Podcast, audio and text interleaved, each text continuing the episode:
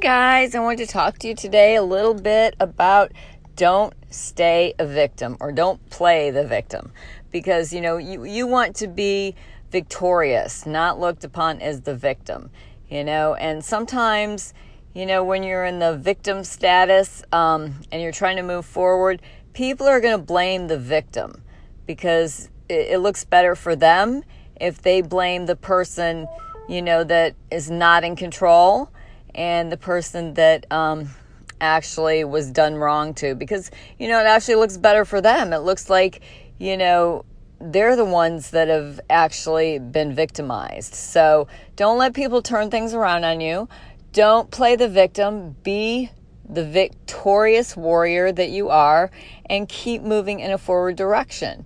And just remember, anyone that actually compromises your humility and your humanity and humiliates you, you know, under no matter what circumstance it may be, that's not love.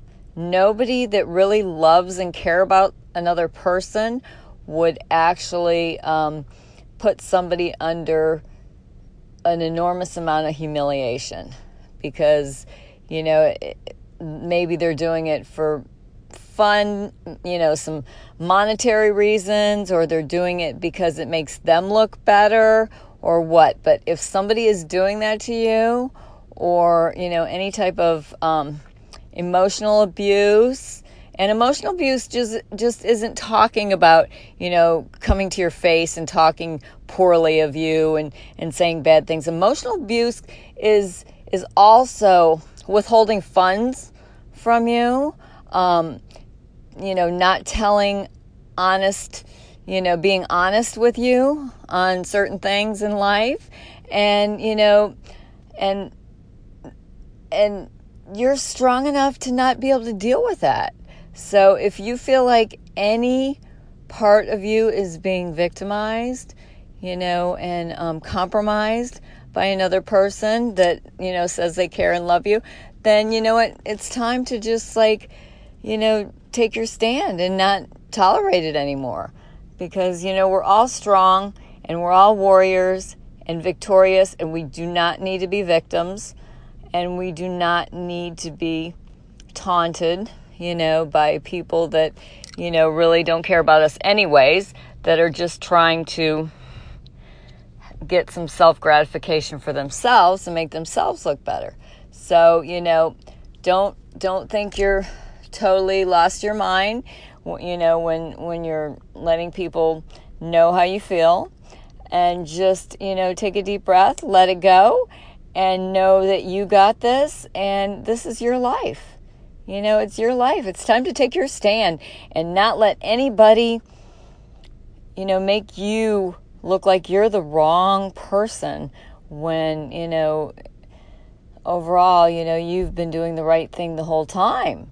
Because, you know, sometimes when we sit back and we do the right thing and help other people, you know, there's other people that are going to say not so nice things, and they're going to, um, you know, come against us. But, you know, that that's how it is. People wouldn't be coming against you whatsoever if you, um, if you didn't have something good in you.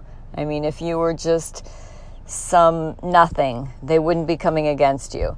But because you have something good in you and you have something great in you, people will try to um, demoralize you and try to push you down further. So um, don't let that happen. Don't let people abuse you. You know, whoever it may be, it may be a coworker, it may be a friend, it may be a spouse, it may be, you know, a sibling, it may be a, you know, a parent, it may be a child, whoever it may be.